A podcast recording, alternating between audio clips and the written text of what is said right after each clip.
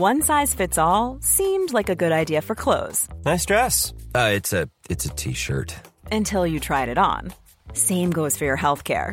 That's why United Healthcare offers a variety of flexible, budget friendly coverage for medical, vision, dental, and more. So, whether you're between jobs, coming off a parent's plan, or even missed open enrollment, you can find the plan that fits you best. Find out more about United Healthcare coverage at uh1.com. That's uh1.com. There's never been a faster or easier way to start your weight loss journey than with PlushCare.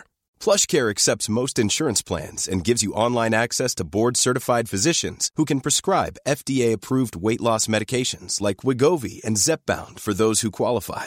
Take charge of your health and speak with a board-certified physician about a weight loss plan that's right for you. Get started today at plushcare.com slash weight loss. That's plushcare.com slash weight loss. plushcare.com slash weight loss. Millions of people have lost weight with personalized plans from Noom, like Evan, who can't stand salads and still lost 50 pounds. Salads, generally, for most people, are the easy button, right? For me, that wasn't an option. I never really was a salad guy. That's just not who I am. But Noom worked for me. Get your personalized plan today at Noom.com. Real Noom user compensated to provide their story. In four weeks, the typical Noom user can expect to lose one to two pounds per week. Individual results may vary. Hello? Hello? Podcast Network Asia. your boss likes you and they see a potential um, in you na parang kayang gawin ni Faye yan or kayang gawin ni, ni ako yan. Kaya nila tinatry na ipagawa sa'yo. So if you say no agad, that also is a lost opportunity. Kasi malay mo, kaya mo naman pala or kaya naman palang aralin. Yun yung pogi points nun. Mga immortal, welcome to Underpaid with Stanley Chi, ang podcast na pro-employee para sa mga immortal. Mga immortal, welcome to the Underpaid Podcast, ang podcast na pro-employee para sa mga immortal. I'm your host Stanley Chi at kasama ko ang buong barkada, si Mokoy Pare, Madam HR, and Papi Lex. In this episode, pag-uusapan natin positive communication at work. Nako, Madam HR, Papi Bakoy, and Papi Lex. Kayo ba eh, pag nasa opisina, ginagawa nyo to? O sinasabi ba sa inyo Wala na akong alam dyan. Wala kayo dyan. Kasi di ba minsan, we can say it in a nicer way. Pagka nasa opisina tayo, we can say it in a better way. Pagka tatanggi sa trabaho or pagka may mga certain phrases tayo na sinasabi, baka mamaya minus points pala sa HR o sa mga manager, sa mga bossing. Eh, itong episode na to, tuturuan natin yung mga immortal kung paano tumanggi sa trabaho ng mas maayos na walang na-offend. Di ba? Madam, Ang Ang lagay eh. Madam, do you have experience sa mga ganito? Oo. Actually, alam mo, dapat kami lalo, we have to be really good in communicating. So kahit sobrang frustrated na namin, kahit, alam mo yun, minsan hindi na talaga positive yung lalabas, yung, yung message mo, we terminate people, di ba? We let people go, pero we still have to put it positively when we talk to them. So, as in, hasang-hasa kami sa mga ganyan. Mm. And si Makoy, I'm sure marami siyang na-experience sa ganitong ano, empleyado bilang ah, manager siya. Parang supervisor si Makoy, no? Sa interview pa lang, pag may aplikanting ah, in-interview kayo, tapos medyo pabalang ng sumagot, medyo mayabang na, automatic out na yon. So we need to carry ourselves properly in a professional way, in a manner na hindi ba, hindi mababastusan sa atin yung kausap natin. Ikaw, Papilex, bilang freelancer, ganito rin ba sa inyo? Meron yan. Halimbawa, kunwari, ano? Kunwari, babalik tayo dun sa malapot tsaka malabnaw na Ito budget. naman eh.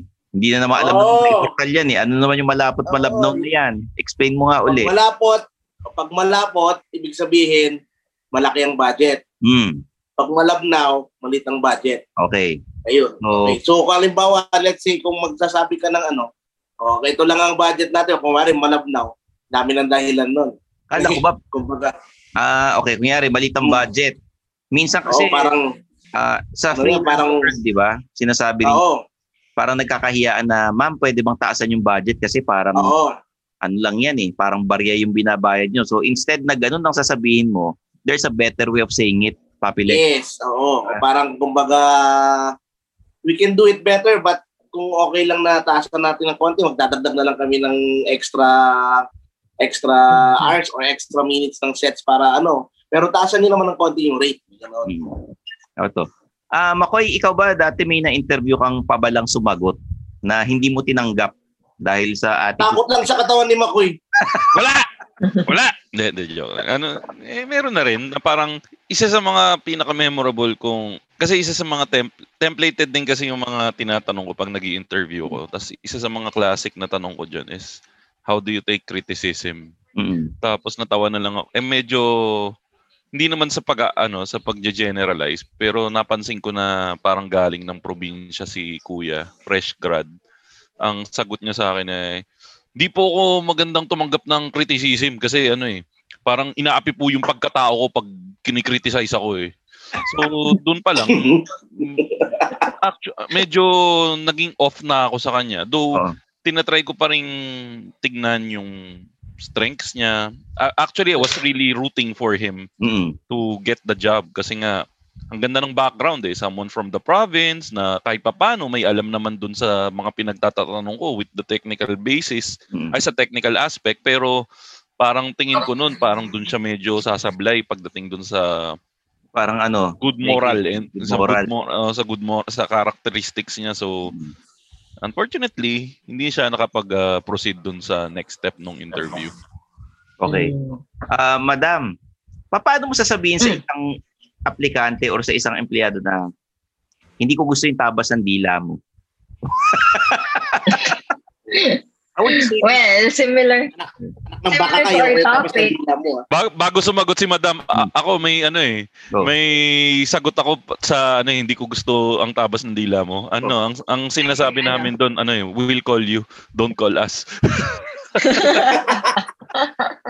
Pero sige, go Madam. Ikaw baka may mas magandang way ka Madam ng ano ng pagsasabi May ng pag, ganun. Pag gano, meron din kasi talagang mga employees na alam mo yung pag inabutan mo ng memo, kunwari kahit sila yung may kasalanan, sila pa yung galit. Minsan ang daming sinasabi. Sometimes we just tell them na parang, okay, you have to step back a bit and just, alam mo yun, reflect. Tapos sabihin lang namin na parang next time, pag kumalma na, next time, um, isipin mo muna yung sasabihin mo. As in, be very, very careful. Nasa trabaho kasi tayo eh. So, the things we say, the things we do reflect on our performance. So, we tell them na parang there's always a different way to say things that you wanna say without being unprofessional. So, yun. So, siguro, mahirap lang ipaintindi sa mga tao, lalo na kapag emotional sila. So, ang ginagawa namin, hintay namin silang kumalma muna before we tell them na, uy, um, hindi ko gusto yung tabas ng dila mo. Or, yun nga, that there are other ways to say things. tsaka, Meron din sa akin, Makoy. Meron din pala sa akin. Sa amin, Mm. meron din sa mga freelancers. Last mo na yan. Kasi mga ano eh, minsan it's in the tone Last na agad. ano ka magsalita. Di ba? Yung tono rin ng boses mo, di ba? It's Mm. how you say it. Minsan humihingi ka ng ano ng additional pay as a freelancer. Pwede mo namang sabihin na yung may konting lambing, ma'am, kayo naman, yung presyo na binibigay nyo sa akin, 10 years ago na presyo ko pa yan. Pwedeng dagdagan nyo naman yan, di ba? May mga konting Speaking of ano, Hmm. speaking of tone, ang hirap niyan lalo ngayon kasi work from home. So madalas minsan yung mga misunderstanding sa Oo, sa messaging. email o messaging. Oo. Oo, minsan kasi parang na-misinterpret kapag chat lang, kapag email lang kasi walang tone. So ang daming instances na ganyan. Kailangan extra careful when we communicate at work. Oo. Ah, madam, yung mga ganyan ba, ah, para hindi ma-misinterpret, dapat ba lagi may smiley or hehehehe, joke lang. Dapat ba lagi Depende. Oh, Sakto, may tanong din ako. Okay lang. If if nasa ganong klase ng environment kayo, ng culture na okay lang, go. Pero kung tansyahin nyo lang, kasi may mga companies na mas serious. It's not like they don't want to use emojis, ganyan, bawal yung mga jokes and hehehe. Pero alam mo yun, yung iba kasi parang they find it off na parang wait lang work hours pa mamaya tayo magbiruan. Depende sa culture. Pero for for most companies naman, okay lang. So, it helps. It helps to put, you know, some smileys, emojis. Favorite ko yung ano, yung emoji na may sweat. ah, Kapag, ah yung parang, ako pa yung nahihiya kapag meron akong pinupuna, kunwari, lalagyan ko ng ganun. So they don't feel like, ay, ano ba yan? Um, may pinungan naman si Oh. Pero sa observation ninyo, is It helps. is it a Pinoy trait na dapat may smiley sa dulo palagi, merong hehehe para hindi ma-offend? Sa abroad ba, how do they handle yung mga ganitong ano, criticism? Pagka, mas straightforward sila sa abroad, di ba? Mm-mm. Nagdaramdam, Dami kong kawork na, dinadamdam. Oo, dami kong kawork, dami kong kawork na expat. Um, I think this episode won't apply to them. Hindi naman, pero madami kong kawork na expat. And um, sila, they're straightforward. And for some people, I think that's an advantage. Having to work with people na alam mo, doesn't go around the bush. They just tell you, okay, ito yung kailangan mong i-improve, ito yung kailangan mong gawin. Kasi it saves you so much time and energy. Kasi yung mapapaisip ka pa na parang, ala, galit ba sa akin to? Kasi na- natural sa mga Pinoy yun. Eh. Minsan we're very, ano, we're very conscious of what other people think about us. Paano pa kaya yung mga boss natin, di ba? So, minsan it Kadalasan, saves us ano so eh. much time and energy. Kadalasan yan, madam, napapansin ko sa mga fresh grads na Mm-mm. Kasi hindi sila sanay. Bagong, bagong pasok sa kumpanya. Mm-mm. Pero pag tumatagal ka sa kumpanya at na-earn mo yung yung position mo dun sa kumpanya, parang ah, galit ba siya sa akin? Wala akong pake. eh. Kasi alam mo naman na Ginagawa mo. everything ma- na ginagawa mo, yung part mo, or ginagawa mas, mas ano kasi parang mas conscious ka doon sa posisyon mo sa kumpanya kung nagsisimula ka pa lang. Pero pag na, Mm-mm. alam mo na kung nasan ka, mas wala ka nang pakiminsan doon sa sasabihin sa'yo ng iba. Okay. Kung nyari, madam, ah, ito, ayaw mong gawin yung isang trabaho. Kasi na-experience ko, may pinagawa sa akin na parang manual labor. Mm-mm. And ah, hindi ko masabi in a nice way na bakit sa akin yung pinapagawa ito? Eh, parang trabaho ng janitor to eh. No? Mm-mm. Si Mr. Tan na naman sabihin yan. sa boss mo? Hindi, hindi si Mr. Tanto, pare iba. Napagawa sa akin parang ano eh, parang gusto ko sabihin na hindi ako nag-aral ng apat na taon sa kolehiyo para gawin to. Ay, yan ang wag na wag mong Hindi, sabihin. hindi ko nga sinabi Oo. yun. eh. Hindi ko nga sinabi yun. Oo. Medyo hindi ko alam pa paano sasabihin. Mm-mm. So, Ganito, mm, you you frame it in a way na meron kang ibang mas pwedeng i-contribute na mas ah, may value sa company. Kung sabihin mo, sir, pag naglampaso ka ng isang buong araw, sana nakapag limang TikTok na ako noon. oo. Ilang views din yun, di ba? Sayang naman yung araw. So maybe we can find someone else na pwedeng maglampaso. Mm, Parang ganun yung example. oo. So, don't frame it, be specific. Don't frame it in such a way na parang, ay, masyado na akong senior, masyado na akong magaling to do that. Mm. Kasi baka naman isipin nila mayabang ka. What you can do is to simply say na parang, mas may value ako if you make me do this instead of this. Mm. Ang pinagawa sa akin ni Mr. Tan Papilex, pinalilinis niya sa akin yung computer ko. Ano? Pinapalinis niya sa akin yung computer ko. Naka-desktop ako noon. Ay kakalasin mo yung CPU, gano'n, bobo. Eh yung ano, parang pupunasan Aligabok. ko yung mga aligabok. Oo. Keyboard. ah. parang ano sa akin gusto ko sana sabihin that's not part of my job description. Eh, kaya lang, syempre, mga fresh grad ako nung mga panahon na yon. Buhay pa ba si Mr. Tan? Wala na, deads na si Mr. Tan. so, wala akong nagawa. Ginawa ko yung, wala, pinunasan ko lang yung computer ko. Pero hindi na ako naglinis ng ano, mga yung nasa paligid ko. Yung ano lang, kung ano lang yung ginagamit kong computer, yun lang. Yun.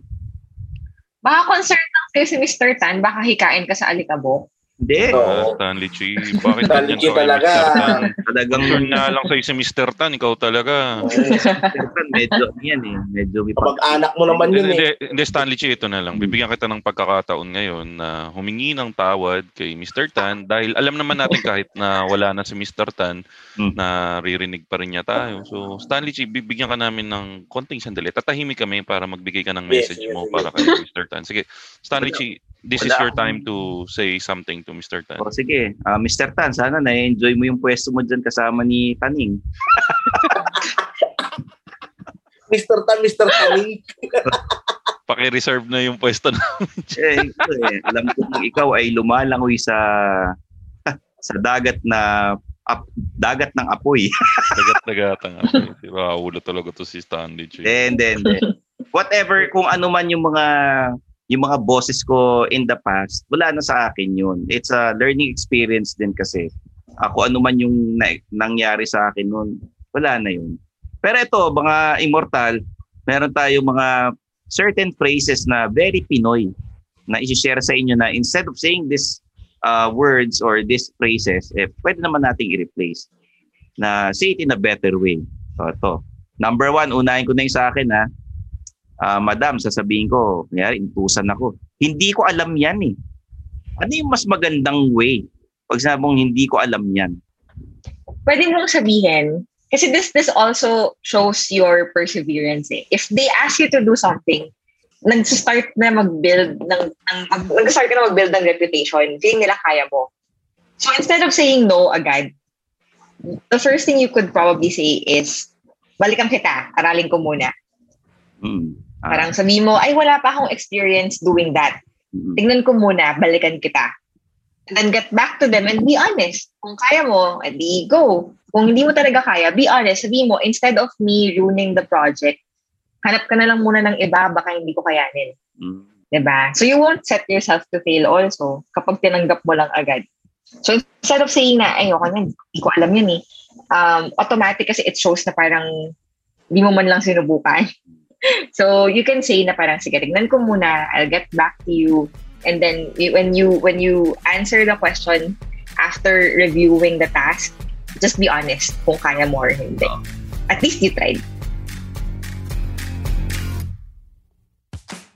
Hey, Joe and Rika here. Are you enjoying this episode? Hope you can also check out our podcast where we talk about a bunch of stuff that we're currently into, our topic of the day, and we can also answer questions from you. Anything goes.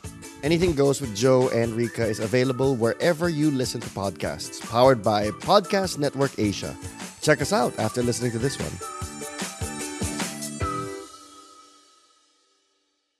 Oh, yun. Papilex, meron akong boss dati, si ah. Mr. T.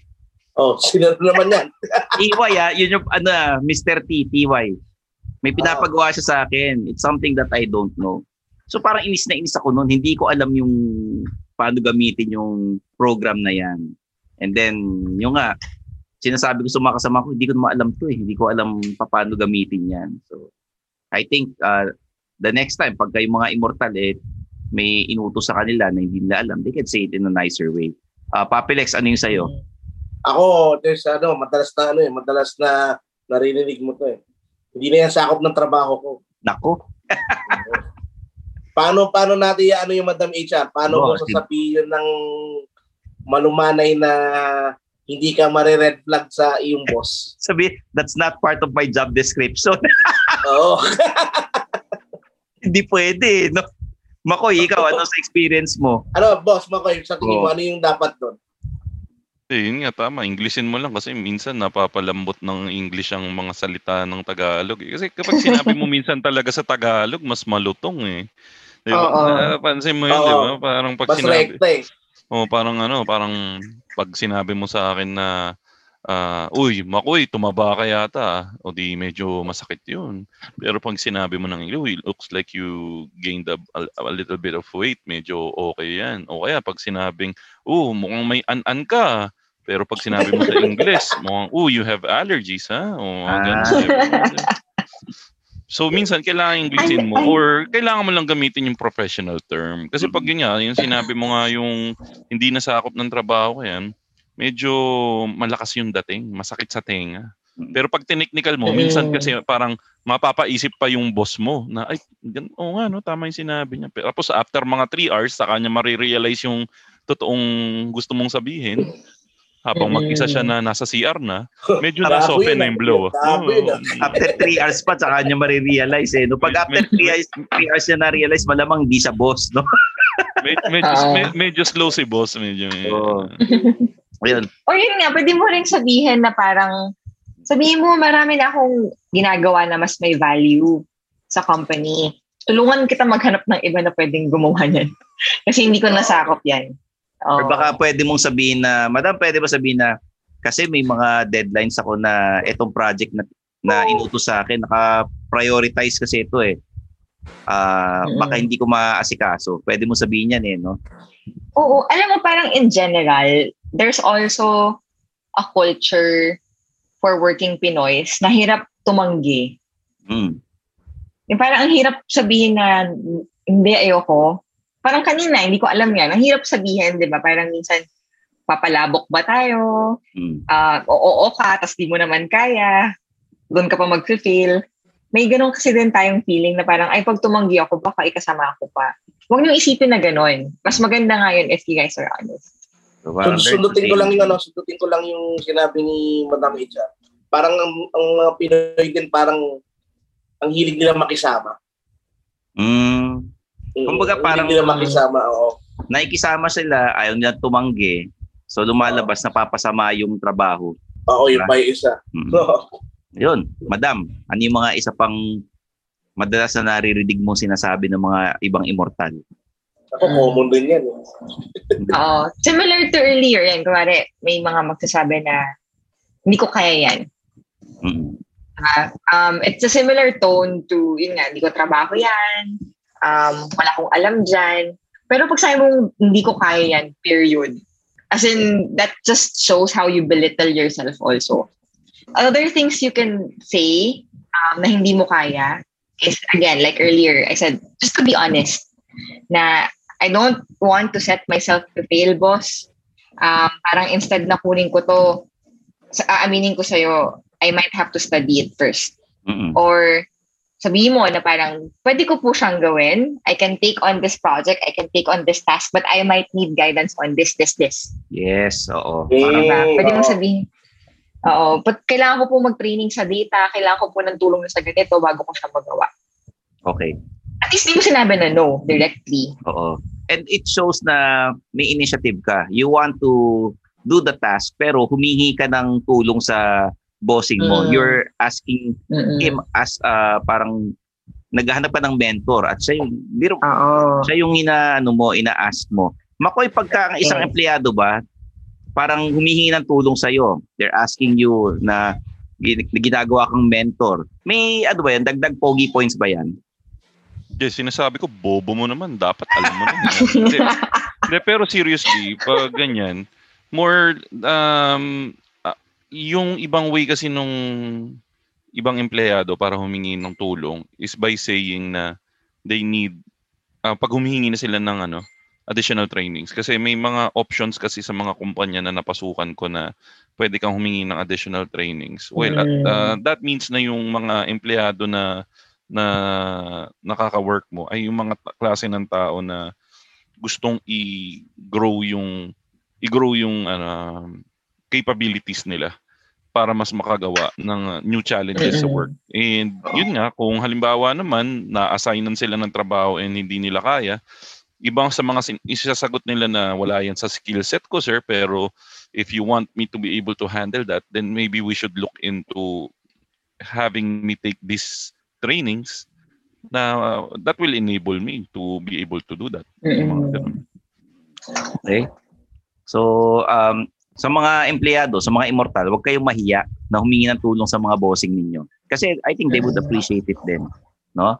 Makoy. Tsaka on, on, on this point, ay sorry, sorry. Oh. On this point lang, parang kapag binigyan kayo ng task na bago, usually it's a sign that your your management, your boss likes you and they see a potential um, in you na parang kayang gawin ni Faye yan or kayang gawin ni, ni, ni ako yan. Kaya nila tinatry na ipagawa sa'yo. So if you say no agad, that also is a lost opportunity. Kasi malay mo, kaya mo naman pala or kaya naman palang aralin. Diba? Yun yung pogi points nun. And it means may tiwala sa yung boss pogi mo. points. Kaya binigay sa yan kasi iniisip niya, kaya niya to. Baka iniisip niya lang na hindi niya kaya, pero he can do it. Okay, Makoy, ikaw ano yung madalas na naririnig mo na sinasabi ng mga empleyado na may mali at pwede lang sabihin in a nicer way? Yung isa, yung dadagdagan mo yung trabaho ko, di mo naman ako ini-increasean.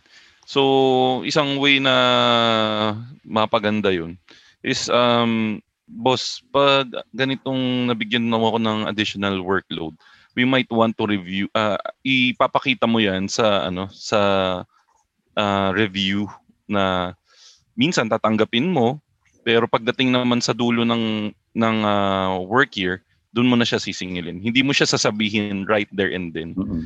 Uh, pero mm-hmm. pwede mo ring sabihin na uh, I'm o- I'm already overloaded right now uh, with uh, I'm all uh, I'm already overloaded right now, but I could take into uh, I could do this uh, additional tasks. However, yun nga magbibigay ka na kagad ng disclaimer na um, posibleng hindi ko maabot yung mga deadlines mo. Pero kung na-deliver mo naman ng maayos, pwede mo nang gamitin yun ulit pagdating naman ng review cycle. Ah, okay. Paano mo ipapaalala, Madam HR, sa manager mo na uh, dinagdagan nyo ako ng trabaho, baka pwede nyo akong increasean. Halimbawa, nag-year end na one-on-one kayo with the manager. Kasi hindi mo naman pwedeng mm. sabihin right there and there na uh, ang dami yung binibigay sa akin na trabaho, dapat increasean nyo na ako. Oo. Diyan na pumapasok yung professional confidence mo dapat. Kung alam mo yung worth mo, huwag ka mahiya na magtanong um, and and mag-review ng contributions mo for the year pwede mong sabihin na, boss, um, ito yung nilaki ng sales natin nung ginawa ko to. Ito yung kinanda ng process, kinabilis ng process natin nung, nung ginawa natin to last year. Don't be afraid to say that um, for them to realize your value. Tandaan nyo kasi kapag naghintay kayo lagi ng annual reviews lang, ganyan, knowing that you know your worth, eventually you're gonna start finding somewhere else. Mm ayaw mo nun, mahirap mag-start over. Ayaw rin ng boss mo nun kasi kung performer ka, mahirap na mawala ka sa company. So instead na hanapin mo yung greener pastures na yun, bigger pay sa ibang company, itry mo muna sa sarili mong company para lahat kayo, di ba? Wala nang adjustments, wala nang stress, walang attrition. Sa ating mga Pinoy, may mga iba na hinahayaan nilang magpusa yung kumpanya na increasean tayo ng sweldo. Tama ba yun, madam? O kailangan natin hingin? Actually, kasi it's it's mandatory legally as in on the labor board for companies to review their employees annually. Pero it doesn't mean na dapat annually may increase din. Mm. Based on performance pa rin yun.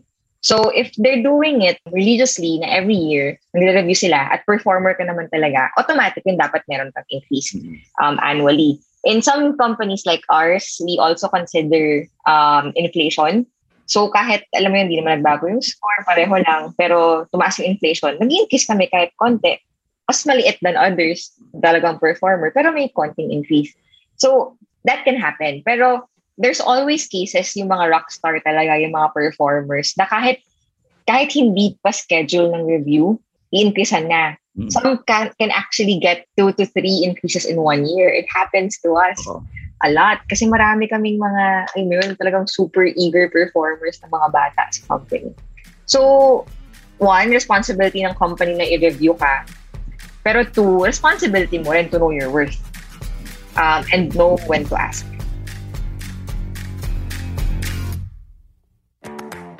Hello, this is Agnes Hervasio, CEO at MDI Novare Technologies. Come listen to My Digital Impact, where I talk about customer experience obsession with fellow business leaders, about relatable moments on customer excellence, and teachable experiences on customer service. My Digital Impact is available wherever you listen to your podcasts, powered by Podcast Network Asia. Check us out after listening to this one. This yung style apply sa mga regular employees. But for freelancers, Papilex, hindi mo naman pwedeng sabihin na kailangan sabihin mo kaagad uh, dumadagdag yung trabaho. Pwede bang taasan natin yung budget? Paano nyo sinasabi pagka freelancer? Kasi right there and there, pag nag-usap oh. na kayo, nag-close na kayo ng deal, dapat masaya kayo sa presyo. Oh. Ganito yung papi kasi, di ba, kunwari, pag mag-i-inquire sa kliyente, papakita mo siya ng packages. Mm package 1, 2, 3, ganyan, ganyan. Ito lang yung offer namin sa ganitong rate, ganitong rate, ganitong rate. Ah, kasi ganito, sabi ng kliyente. Ah, kasi kasi gusto namin ganito. May meron kaming parang may gimmick, ganyan, ganyan, may kaming ganyan, ganyan. So, pwede mo sabihin, ah, parang medyo hindi nasakop ng tatlong packages yan. So, baka pwede nating i-adjust konti yung budget para ma-accommodate namin yung kung ano yung demands nyo. Ano. Parang, mm-hmm. kumbaga, magne-negotiate kayo. Okay. Uh, do you say it in a nicer way, Papi Lex, o may halong lambing o diretso? Papi, sa experience ko, may karamihan ng mga kliyente gusto nila straight to the point. Okay. Direct to the point pagka freelancer. Oo. Uh, Ako, nadidiretso ko yung mga kliyente pagdating sa deadlines. Na halimbawa, nagbigay ng trabaho, Webes, tapos ang hinihingi nila, hinihingi nila the next day, sasabihin ko, ma'am, kaya ko naman gawin niya, kaya lang, hindi na ako kakain. Mm-mm. Mga ganun. Yung mga konting lambing. Dapat naman, dapat din, before ka mag-commit ng deadline, Oo. sinabi mo rin kung anong capacity mo. Para hindi sila mag-expect. Oo, tama yan. Okay. Etong next na madalas ko naririnig na phrase. Pangit Kala yung gawa pangit mo. eh. Pangit yung gawa mo. Yan. Hindi maganda yung ginawa ni ganito, ni ganyan. Mm. Ah, there's a better way of saying it, di ba, madam? Ah, pwede natin Mm-mm. sabihin na usually ito yung ginagamit na term, ah, medyo mahina kasi yung sinubmit na studies ni ganito. That's a euphemism for saying na pangit yung trabaho, di ba? Mahina.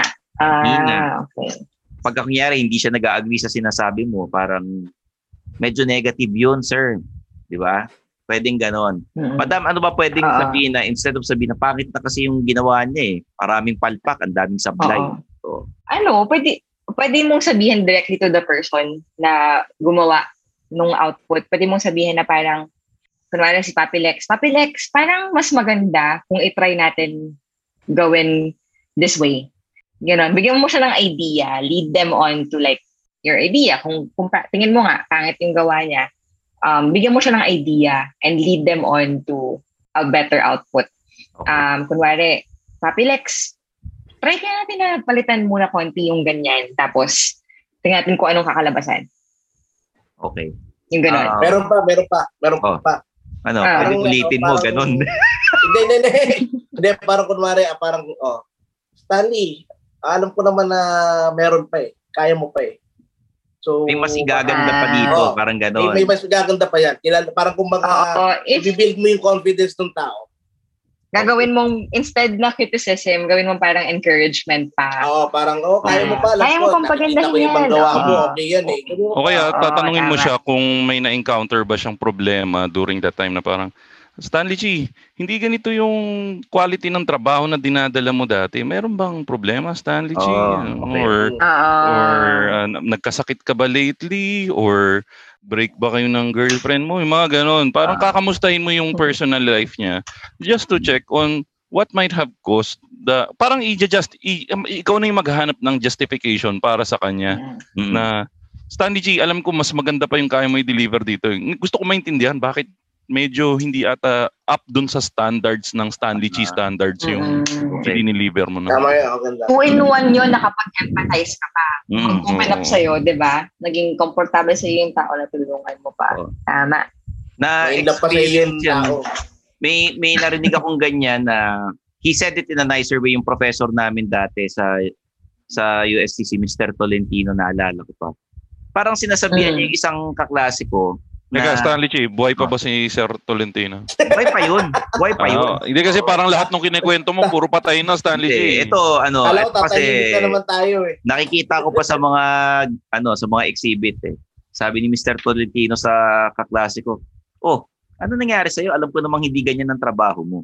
Yun, matin- Pero Stanley G, oh, oh, ito, bibigyan ka namin ngayon ng pagkakataon para magbigay ng message kay Mr. naman- Tolentino. hindi naman ako sinabihan, narinig ko lang, pinagsasabihan niya yung isang Di, di ba ka kasi may kasalanan ka kay Sir Tolentino? Alam mo Wala, naman, wala. widely listened tong show na to. Number Oo. one tayo sa iba't ibang chart. So, Oo. malamang na nakikinig si Sir Tolentino. Gusto mo bang mag-thank you kay Sir Tolentino sa the way na naturuan ka Yeah. niya? No? Sa, mag-message ka kay Sir Tolentino, uh, Stanley. Wala, parang ano eh, parang wala naman akong ano, wala naman ako naging problem kay Mr. Tolentino at salamat sa mga binahagi niyo sa amin nung Yun, nag-aaral. Yun. Diba?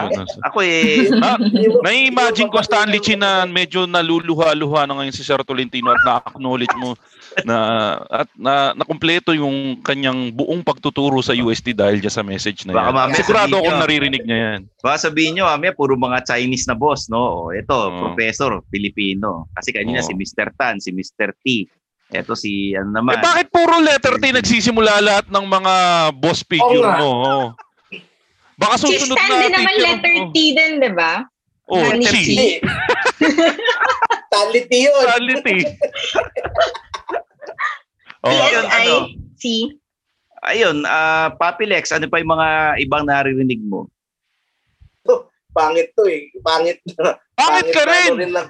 Pangit ka rin! Hindi, pangit to yung kaopisina natin. Pangit to, yung ganon. Ay, ah, sorry. Hindi. Akala ko, Yung ano, kung akala kunwari, ko kunwari, yung ano, sinasabihan mo eh. Ayusin mo kasi. Ako, Oh. nako, hindi tatagal dito yan. Ah, hinusgahan na. Yung mga Oo, kapapasok pa oo. lang, nakita mo na medyo yayamanin, ah, dekotse, hatid sundo, tapos eh, yung opisina nyo parang family business na ano, hindi naman hindi man mid-size na company, small company lang.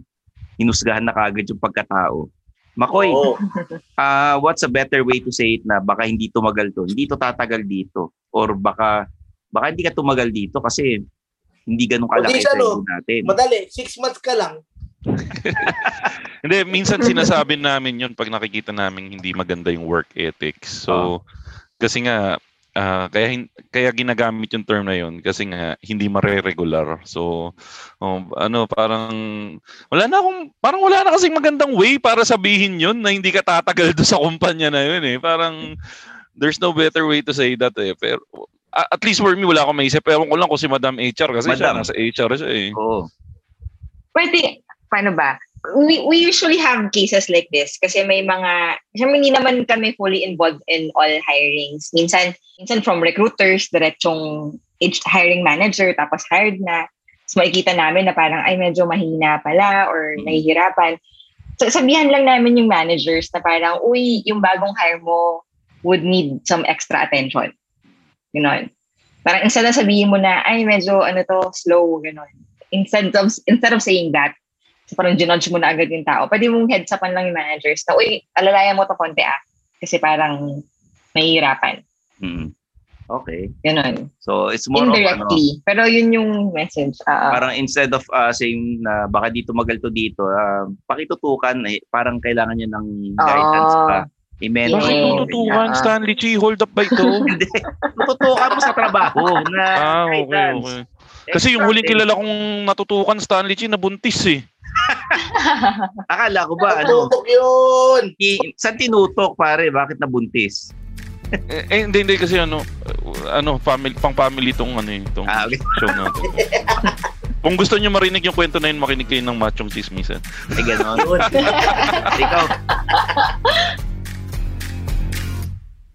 Mga Immortal, magpapasalamat lang muna ako sa mga kaibigan natin sa Kumu. Sa mga hindi pa nakakaalam, Kumu is a Pinoy live streaming app where you can connect with Filipino streamers and celebrities. Nako, gamitin nyo na yung link sa description namin para i-follow yung mga favorite nyong Kumu streamers. Madam HR, ano pa yung mga ibang naririnig mo na ah, pwedeng sabihin ng mas maayos? yun nga, parang minsan you encounter people na ang hirap ka-deal kasi mabagal or parang walang alam sa ginagawa. Instead of saying na, ano ba yan, hindi mo naman alam P or wala ka namang alam, directly at to team members or or or uh, colleagues, pwede mong sabihin na parang, kaya mo ba siya gawin? Directly. Just ask. Instead of saying it directly na hindi mo to kaya, you can ask, kaya mo ba tong gawin? Kasi you can you can say why you have to ask that para hindi siya ma-offend. Sabihin mo, kasi kailangan ko na to by tomorrow. And alam ko busy ka or baka alam mo yun, baka hindi mo pa to nagagawa before. So instead of saying na, ibibigay ko na lang sa iba kasi wala ka namang alam, you can tell them first para hindi, hindi sila ma-offend na, kaya mo ba to? Um, okay lang naman if not kasi I need this tomorrow or medyo malaking project, medyo sensitive. Ang, Uh, mukhang ano eh, ano, mukhang this puno yung, na, tinignan ko yung calendar mo, mukhang full yung schedule mo, baka hindi, hindi mo magawa ng time. Ah, Although, ano ha, use this very, very carefully. Kasi kapag, kapag medyo malayo naman yung reason, nawawala naman ng chance yung tao na yon to improve.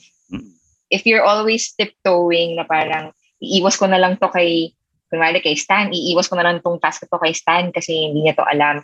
Mawawala naman siya ng chance to know na, ay, yun pala yung kailangan kong i-improve. So, somehow, you have to face it pa rin differently next time na parang, uy, if gusto mo tong i-take over or gusto mong mapasama sa project ulit natin, you might want to increase or or, or um, enhance your skill on this. Ganyan. Para may alam din nila kung saan sila may kulang. okay. Oh, Pwede Makoy. pasigaw mo kay Gadon. Kanina? Kay Gadon. Ikaw naman? Gadon? Sabi. Oh, hindi hindi na get si Madam yon, Papilex. Paki-explain. Ano yun? Bobo! si, si Si Gadon kasi, Larry di ba, Gadon. Ito si Papilex. Ikaw ano, closet Duterte ka Papilex, no? Aminin mo na. Hindi. Mayari tayo kay Papi Makoy pag ganun, wag ganun. Oh, Makoy, ano yung huling ano, huling phrase na palagi sinasabi ng mga immortal na pwedeng sabihin ng mas maayos? Eh, yun. Eh, bakit pa bago-bago kayo ng isip? Can you make up your mind? Yan. Madam, medyo pag narinig ito ng manager or ng ano, ng mga bossing, baka masapak niya yung empleyado, di ba? Oo. Pero sometimes kasi kailangan talagang sabihin eh. Oo. Diba? Pero may ang isa Minsan- sa isa sa mga ways na sinasabi namin yan. I think you should uh, um, ensure that the plan that uh, you have laid out is already uh, finalized before we proceed into Mm. doing this because uh, we might go into circles or um, Oo. let's set our target straight before we proceed into doing this.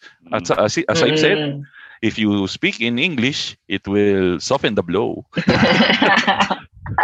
Ito yung mga nag-a-apply kasi Oo. ito sa mga ano eh. Pagka nagpapa-approve ka ng isang project tapos maraming manager na naikisawsaw dun sa pag-approve. There are Oo, companies ah. na hindi lang isang pirma kailangan mo para mag-push through yung project. Siguro mga apat o limang pirma. Kaya dyan yung ano eh, para pabago-bago ng, ng gagawin, ang daming revision.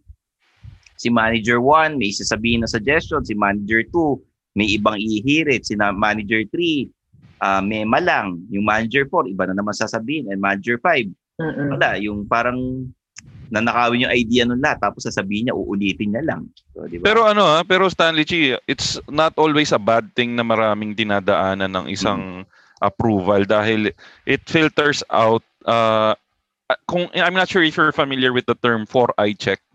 Kasi minsan pag mas maraming nagche-check na technically 4i, sapat na yung dalawang tao, kaya nga 4i. eh.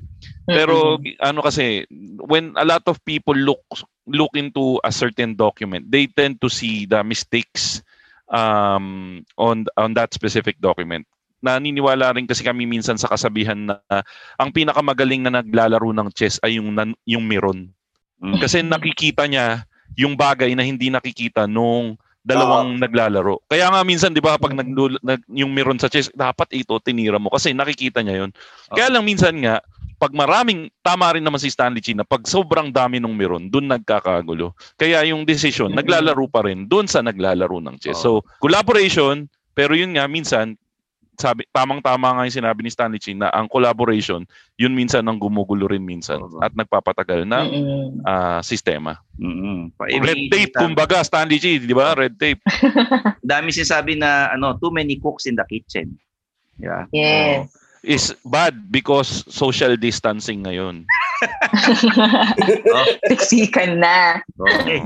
So ayan mga immortal, sana ito eh nakatulong sa inyo at uh, mai-apply ninyo pagka kayo eh nakipag-usap sa manager, sa opisina, sa mga HR at sa mga kliyente. Kasi pagka hindi nagustuhan yung tabas ng dila ninyo at hindi nyo ginamit itong positive communication sa trabaho, baka eto, pasensata, baka hindi kayo tumagal sa pinapasukan ninyo. Okay, so the Underpaid Podcast is produced by Podcast Network Asia. We release uh, episodes every Mondays and Thursdays. So please subscribe to our Spotify account and Apple Podcast. Mag-iwan kayo ng comment and i-rate nyo kami. Tapos follow us in our social media accounts at the Underpaid Podcast on Facebook and Instagram, si Makoy Pare at Showbiz Bro. Sa lahat ng social media accounts niya, si Madam HR um, at Madam HR Faye and si Papi Lex at ako si Papi Lex sa lahat ng social media accounts. Ako naman at Stanley Chi. Okay, so there you have it for Madam HR, Makoy Pare, and Papi Lex. I'm your host, Stanley Chi, and this is the Underpaid Podcast. Bye. Bye. Bye. Bye. And that's another episode of Underpaid with Stanley Chi. Hit that follow button to get updated with our new episodes. Follow us at our socials at the Underpaid Podcast. Kita kits, mga immortal. The views and opinions expressed by the podcast creators, hosts, and guests do not necessarily reflect the official policy and position of Podcast Network Asia. Any content provided by the people on the podcast are of their own opinion and are not intended to malign any religion, ethnic group, club, organization, company, individual, or anyone or anything.